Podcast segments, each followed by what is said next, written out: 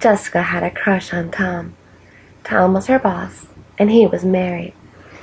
Jessica was a secretary at a well-known law firm, and Tom was a strict yet caring boss. Jessica always wore nice short black skirts with a nice dress shirt to work.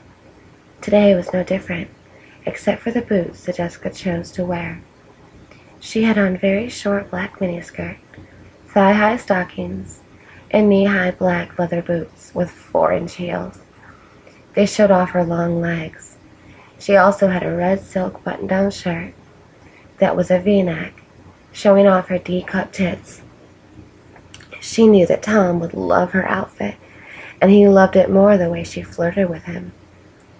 You know, if you weren't married, I could come over and teach you a thing or two, she whispered as she put a stack of papers on his desk.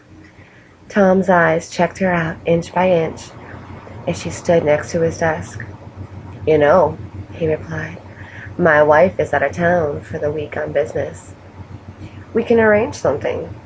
My house, tonight, 8 p.m. Don't be late. Then he hastily went back to work.